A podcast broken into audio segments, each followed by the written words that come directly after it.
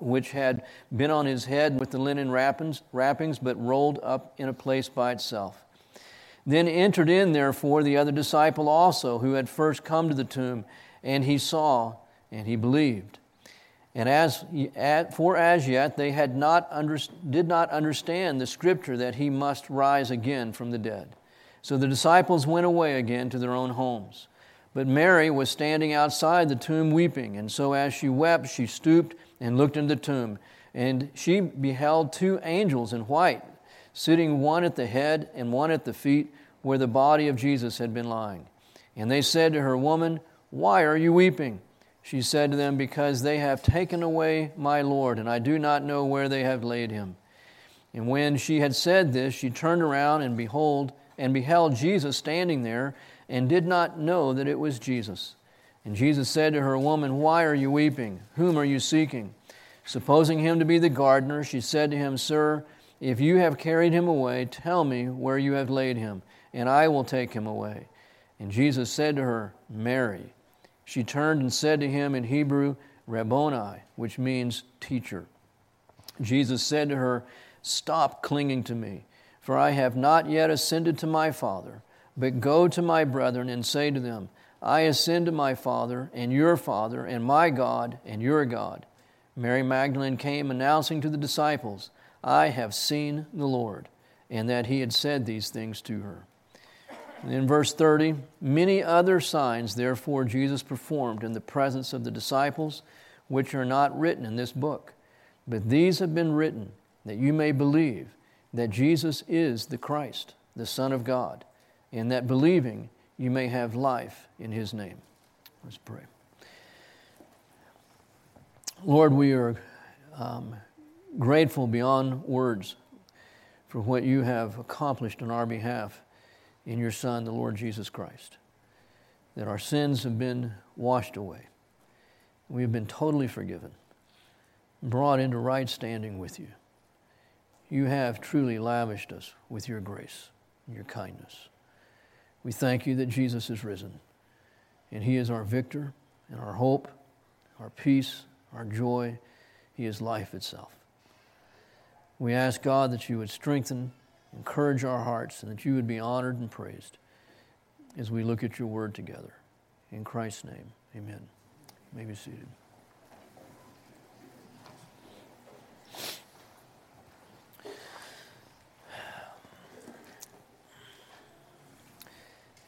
If you've been here for a while, you've probably heard me say at the beginning of most Easter services that I've preached that I received Christ on an Easter Sunday when I was 10 years old. And that was over 50 years ago now. Hard to believe. And I can tell you, of all the sermons I have to preach every year, I look forward to this one honestly the least. Um, it rejoices my heart more than anything else to talk about Christ's death and resurrection and ascension.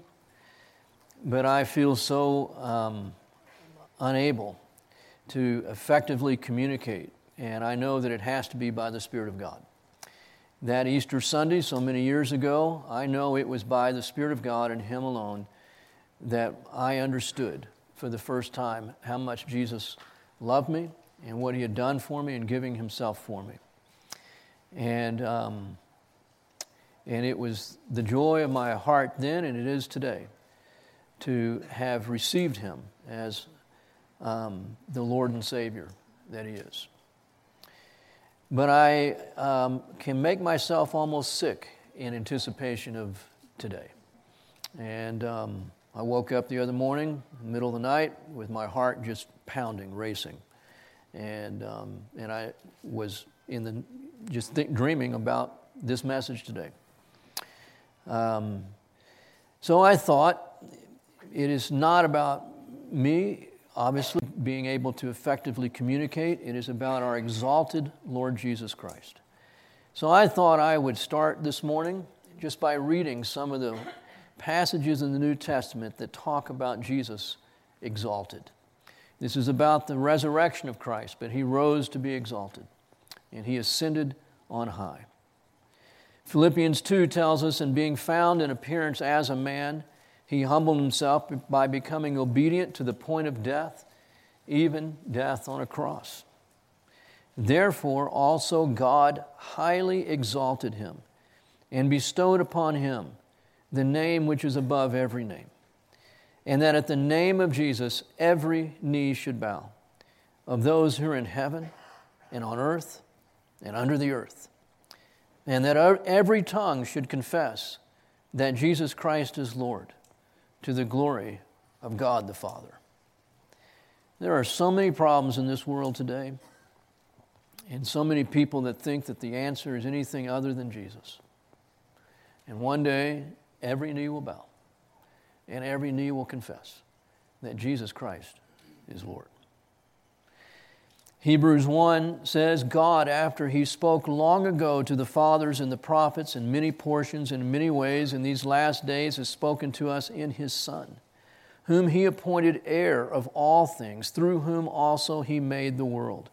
And he is the radiance of his glory, the exact representation of his nature, and upholds all things by the word of his power. When he had made purifications of sins, he sat down at the right hand of the majesty on high, having become as much better than the angels, and he has inherited a more excellent name than they. Probably no passage of Scripture shows the exalted Christ more powerfully and clearly than in Revelation. Revelation 4 8, and the four living creatures, each one of them having six wings, are full of eyes around and within, and day and night they do not cease to say, Holy, holy, holy is the Lord God the Almighty, who was, and who is, and who is to come. Worthy art thou, O Lord, and our God, to receive glory and honor and power for thou didst create all things, and because of thy will they existed and were created. And then in chapter 5, and they sang a new song, saying, Worthy art thou to take the book and to break its seals, for thou wast slain and didst purchase for God with thy blood men from every tribe and tongue and people and nation and thou hast made them to be a kingdom and priests to our God, and they will reign upon the earth. I heard the voice of many angels around the throne, and the living creatures and the elders, and the number of them was myriads of myriads and thousands of thousands, saying with a loud voice, Worthy is the Lamb that was slain to receive power and riches and wisdom and might and honor and glory and blessing in every created thing which is in heaven and on earth and under the earth and on the sea. And all things in them I heard saying, To him who sits on the throne and to the Lamb be blessing and honor and glory and dominion forever and ever. And the four living creatures kept saying, Amen. And the elders fell down and worshiped. And we get to be there one day.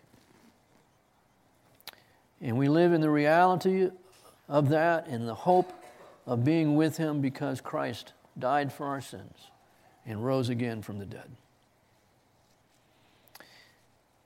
Ephesians tells us that we have been blessed with every spiritual blessing in the heavenly places because of Christ.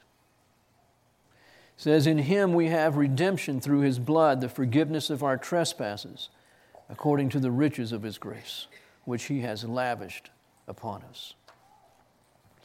Peter tells us that his divine power has granted us everything pertaining to life and godliness. We are rich because of Christ.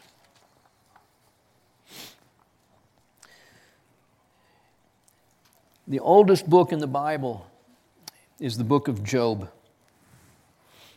And it's in that book that we have one of the clearest declarations of hope in the resurrection. Job says in Job 19, As for me, I know that my Redeemer lives. Wow. This was more than a thousand years before Christ. David lived at about a thousand BC. Job was another at least 500 years before that. No book of the Bible had been, been written. He predates Moses. I know that my Redeemer lives. And at the last, he will take his stand on the earth. Even after my skin is destroyed, yet from my flesh I will see God. It's Job 19, 25, and 26. Job was a, probably a contemporary of Abraham. And we know that Abraham, from Romans chapter 4, when God told him that he'd be the father of many nations, and he says he looked at his own body as good as dead, and he looked at Sarah, not able to bear, and he considered God, who was able to bring in, into being that which does not exist and to raise the dead. So we have the two oldest saints really mentioned in the Bible Abraham and Job, who had fixed their hope on the resurrection of Jesus Christ. And for us, it's done. Historical reality, not just a hope. It's a fact. Because the Lord Jesus has been raised from the dead, and I just went through and, and, and looked at many of the New Testament references that talk about the significance of Christ's resurrection and how it impacts us. Because the Lord Jesus Christ has been raised from the dead, I should have no doubt about who Jesus is. He is the Son of God. Romans 1 4 says, Who has, was declared the Son of God with power by the resurrection from the dead according to the Spirit of holiness, Jesus Christ our Lord. Because the Lord Jesus Christ has been raised from the dead, I should have no doubt that the Word of God is true. It said that Jesus would be raised, and He was. The Word of God is therefore true in everything else that it says, especially regarding His return and our resurrection. Because Jesus Christ is raised from the dead, I should have no doubt about my justification before God. Romans 4:25 says he was delivered up because of our transgressions and he was raised up because of our justification. Because Jesus Christ has been risen from the dead, I can have hope. This life is not all that there is, and death is not the end. Jesus is Himself our hope, Scripture says. I can know that Christ lives to save me. He is the very dynamic of my salvation. I can actively trust in Him who lives and lives to save me. My salvation is not mere acquiescence to truth, it is dependence upon Christ who lives. Romans 5:10 says, "For if while we were enemies we are reconciled to God through the death of his son, much more having been reconciled we shall be saved by his life." I can have confidence that he hears me when I pray and he intercedes himself for me. Romans 8:34 Christ Jesus is he, is he who died, yes rather who was raised, who is at the right hand of God, who also intercedes for us. Because Jesus Christ has been risen from the dead, He is the head of all things. He has conquered death, and He is owed my obedience. Because Christ has been raised, all will be raised. All die in Adam, and all will be raised in Christ. For as in Adam all die, so also in Christ shall all be made alive. Because Jesus Christ has been raised from the dead, there is no excuse for a self indulgent life. Moral direction, selfless obedience, self renunciation are reasonable. They are warranted. They are not extreme or foolish. 1 Corinthians 15:32 says that the dead are not raised, then let us eat and drink for tomorrow we die. Judgment will follow resurrection, 2 Corinthians 5:10. For we must all appear before the judgment seat of Christ, that each one may be recompensed for his deeds in the body according to what he has done, whether good or bad. We should fear God, because the scripture says, Therefore, knowing the fear of the Lord, we persuade men. Because the Lord Jesus Christ has been risen from the dead, I am no longer in Adam or in my sins. I am in Christ. Therefore, I can stop sinning. 1 Corinthians 15, 17, and 34 says, If Christ has not been raised, your faith is worthless. You are still in your sins. Become sober minded as you ought, and stop sinning. For some have no knowledge of God. I speak this to your shame. And because Jesus Christ has been raised from the dead, we can be and should be steadfast, immovable, always abounding in the work of the Lord. For 1 Corinthians 15 58 says, Therefore, my beloved brethren, be steadfast, immovable, always abounding in the work of the Lord, knowing that your toil is not in vain. And if Christ is not raised from the dead, there is no resurrection. There is no salvation. There is no hope. We are still in our sins. Faith is useless. Living morally is pointless. Living an immoral, self absorbed, hedonistic life becomes reasonable and normal. If Christ is not raised from the dead, we have no reason to be steadfast or to do good. But if there is a resurrection, if Christ Himself has been raised, then to live in submission to Christ, who has defeated sin and death, having abolished its rule and authority and power, becomes our privilege. Dwight Pentecost spoke both to our identification with the crucifixion of Christ and our identification with his resurrection. Regarding our identification with the crucifixion of Christ, he says, I do not know of any doctrine that is more comforting or more helpful to the child of God than this scriptural doctrine of co crucifixion with Christ. You see, God is not asking us to break the power of sin. God is not asking us by resolution or by determination to abstain from sin. God is telling us that he, what He has accomplished. He is telling us that He has set us free, and this freedom is ours by faith. Just as we have come into personal, intimate relationship with Jesus Christ by faith in Christ, so by faith we come into victory. We come into the experiential enjoyment of this freedom by faith in Christ, reckoning that what God says is truth, reckoning that we have been crucified with Christ. Consequently, sin's power of us, over us has been broken, and we can walk in the newness of life.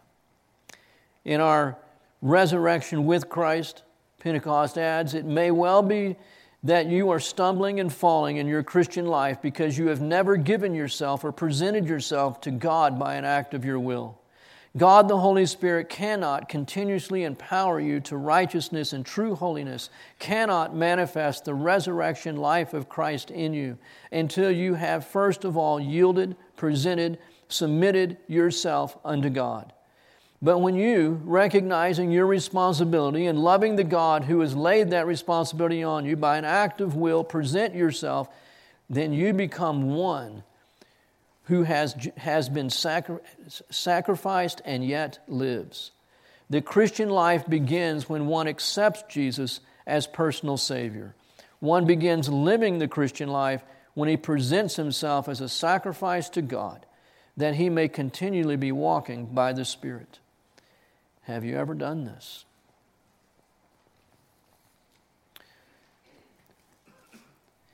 It occurs to me that maybe the three greatest declarations ever made.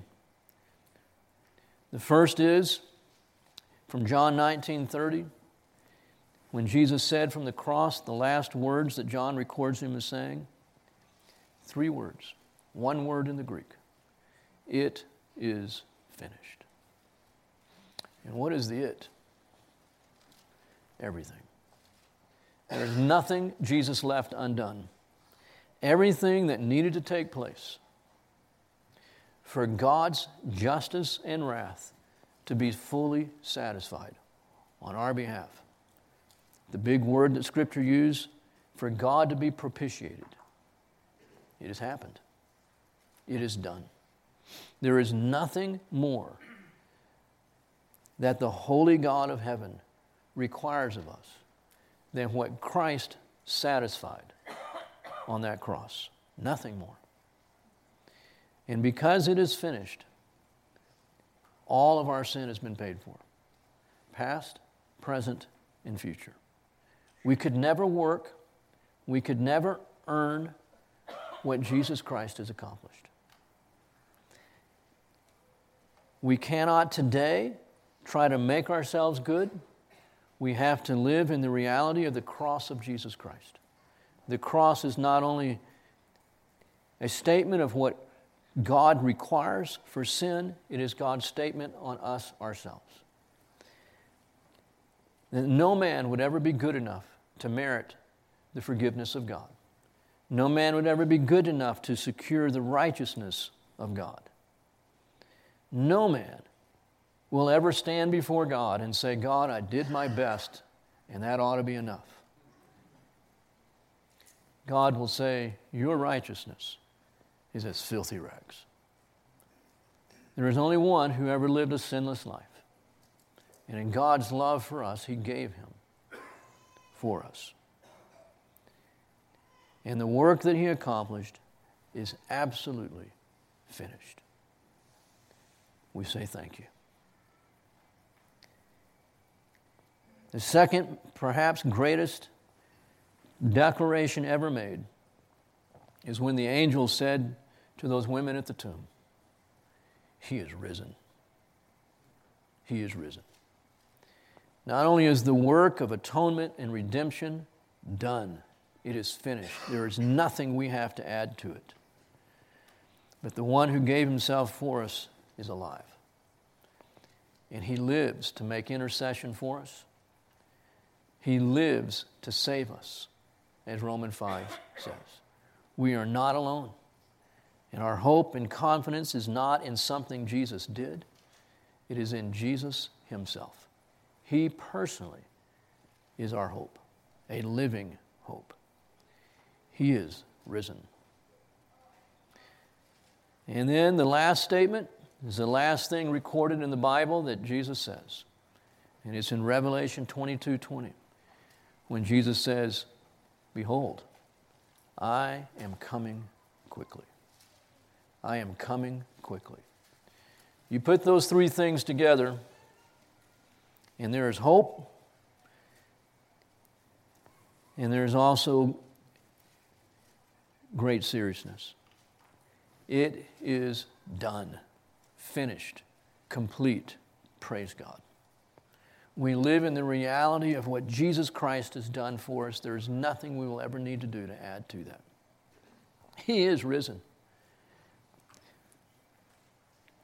One of my grandsons, a few months back, I was talking to him about this is about Jesus and what Jesus had done and that he had died for us. And, and he hasn't quite grasped that yet. And he says, No, Pop, he did not die. And I'm thinking, do I have a Muslim on my hands here or something? And, and I said, Why would you say that?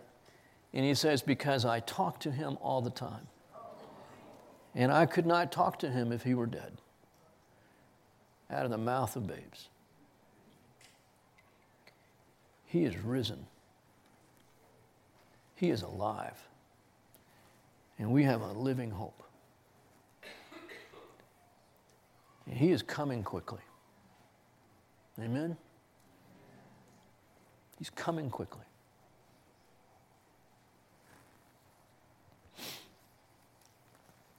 It is not a complicated message. Paul emphasized that in his letter to the Corinthians. Simple. God took on humanity. Jesus, the Son of God, became a man. He lived sinlessly as God has intended us from the very beginning. He died in our place as a substitute for you and me. He did so while we were his enemies. We didn't love him, didn't care about him. We mocked him, hated him, went our own way as sheep that go astray. Yet he died in our place. In doing so, he completely satisfied God. He took on humanity, he lived sinlessly, he died in our place, he rose from the dead. He ascended into heaven, and he has sent the Holy Spirit to indwell all those who have placed their faith in him, that they might have the divine enabling, the dynamic of God's life itself to live this life that He has given us. It's not complicated, it's a simple message. Our sins have been paid for and removed. Death has been defeated. We are justified and declared righteous through faith in Him alone. Because Christ is risen from the dead, we have hope, we have victory, we have freedom, we have peace, we have joy, we have life itself. Everything has changed.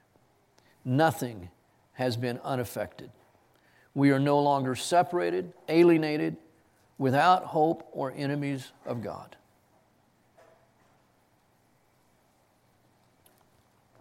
And this is not something that we have to try to make ourselves feel. It is the simplicity of truth, which one is to accept simply by faith.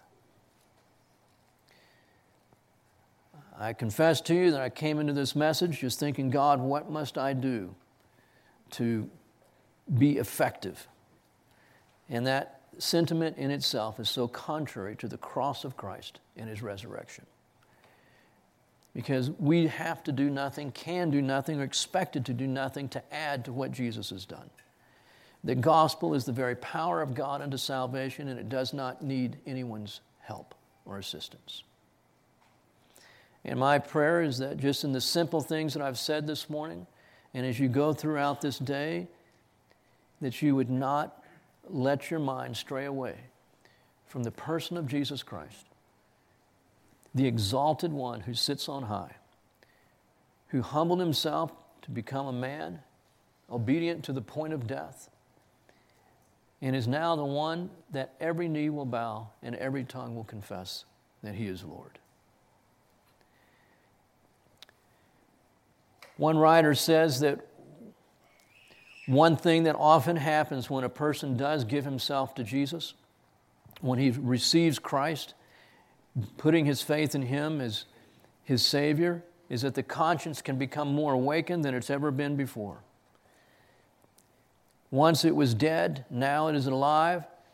And when that happens, sometimes we just, the conscience and, and, and, and the conviction that we can feel can somehow emotionally outstrip the emotions of the reality of Jesus Christ and his resurrection. So he says, when we believed, our awakened conscience may have become acutely sensitive, and this can constitute a real problem to us. The sense of sin and guilt can become so great, so terrible, almost to cripple us by causing us to lose sight of the true effectiveness of the blood of Jesus Christ. It seems to us that our sins are so real and some particular sin may trouble us so many times that we come to the point where to us our sins loom larger than the blood of Christ. Now, the whole trouble with us is that we are trying to sense it. We are trying to feel its value and to estimate subjectively what the blood is, is for. We cannot do it. It does not work that way. The blood is first for God to see. We then have to accept God's valuation of it. In doing so, we shall find our salvation. If instead we try to come to evaluation by the way of our feelings, we get nothing. We remain in darkness. No, it is not a matter, it, it is a matter of faith in God's word. We have to believe that the blood is precious to God because He says it is so. If God can accept the blood as payment for our sins and as the price of our redemption, then we can rest assured that the debt has been paid. If God is satisfied with the blood, then the blood must be acceptable. Our value of it, valuation of it is only according to His valuation. The blood has satisfied God. It must satisfy us also. What this author is making reference to is two things in the Old Testament pertaining to the blood, which was a picture of Christ who would give himself for us. The first is the Passover. Jesus was crucified on the Passover. In that very first Passover back in Egypt, God said to every head of the household, Take a lamb, either that of a sheep or of a goat, and um, have it in your house. And on the fourth day that you have it in your house, you prepare it to eat. But you will take its blood and you're going to paint the blood all around the outside of the door, down the sides, over the top, The whole doorway is going to be surrounded in blood. And then you're going to go in the house and you're going to eat that lamb. And then God says, I'm going to pass over Egypt. And every single place that does not have that blood painted across the door, then the firstborn son in each of those homes will die. So the point the author is making is that blood was not for the people in the house to see, it was for God outside the house to see. So they went in the house by faith, accepting that as God saw the blood, God would say the blood is enough, and he'd pass over. The same thing with the high priest who once a year went into the Holy of Holies with a basin of blood. And he would sprinkle some blood on the mercy seat, the altar, the Ark of the Covenant. He was there alone. No one was with him. The curtain was closed behind him, and no one saw what was happening except for God. The blood of Jesus Christ is shed on our behalf, but for God to accept. And He has. And the resurrection of Jesus Christ is proof positive that God has accepted what Jesus has done on our behalf.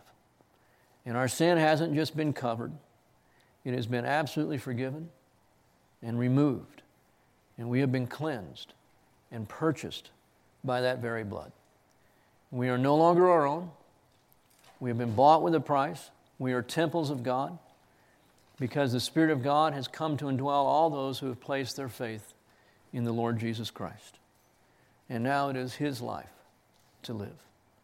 We live contradicting the gospel, we live unworthy of the gospel when we try to do the best we can for God when the gospel is there is nothing we could do to save ourselves.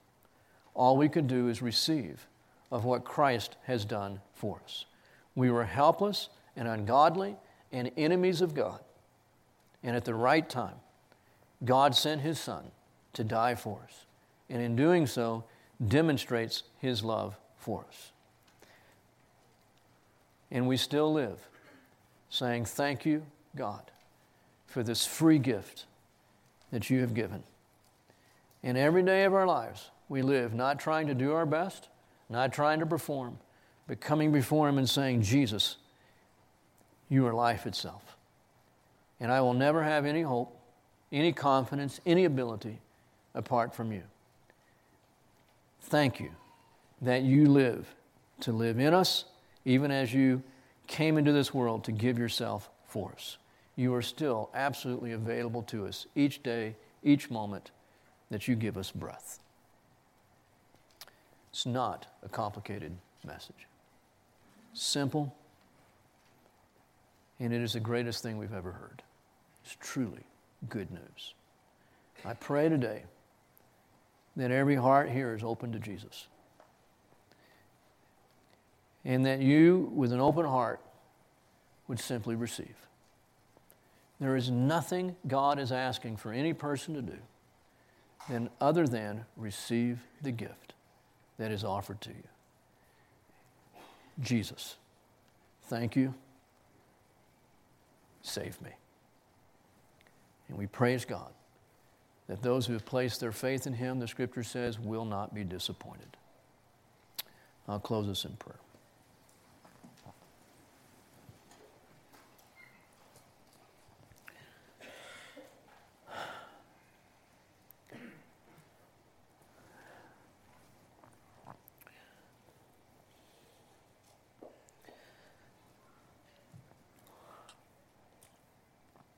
God, I can't thank you enough for my own salvation. I think of those famous statement by John Newton that at the end of his life, so much that he could not remember, but he said, I still remember this. I am a great sinner, and I have a great Savior. We can all say the same. Thank you for the blood of Jesus cleanses us from all unrighteousness. Thank you for your love for us, oh God. Thank you for giving your Son for us. It's incomparable, God, what you've done. And God, we thank you that He lives. And we know He lives. Thank you that we can address you, that we can come before you in confidence, not on our merits, but on His. That you tell us we can come boldly to the throne of grace to receive help and grace in our time of need. We thank you, God, for all those that you've brought into our life who have also received the free gift of eternal life. And we have no greater longing, God, for those that we love than that they would be born again from above by your Holy Spirit. So we ask you, God, to work on those hearts, to win them, to woo them, to draw them to yourself. We pray that you would use us, Lord, as you would please to speak lovingly and clearly of Jesus and of our need of him. I pray, God, that our families would be yours and that we would be bound together by more than physical ties. But that each and every person in our family, Lord, we would have that supreme joy of being bound together in Christ, of having that oneness, God, that is because of Christ's blood and not our own, which will be eternal.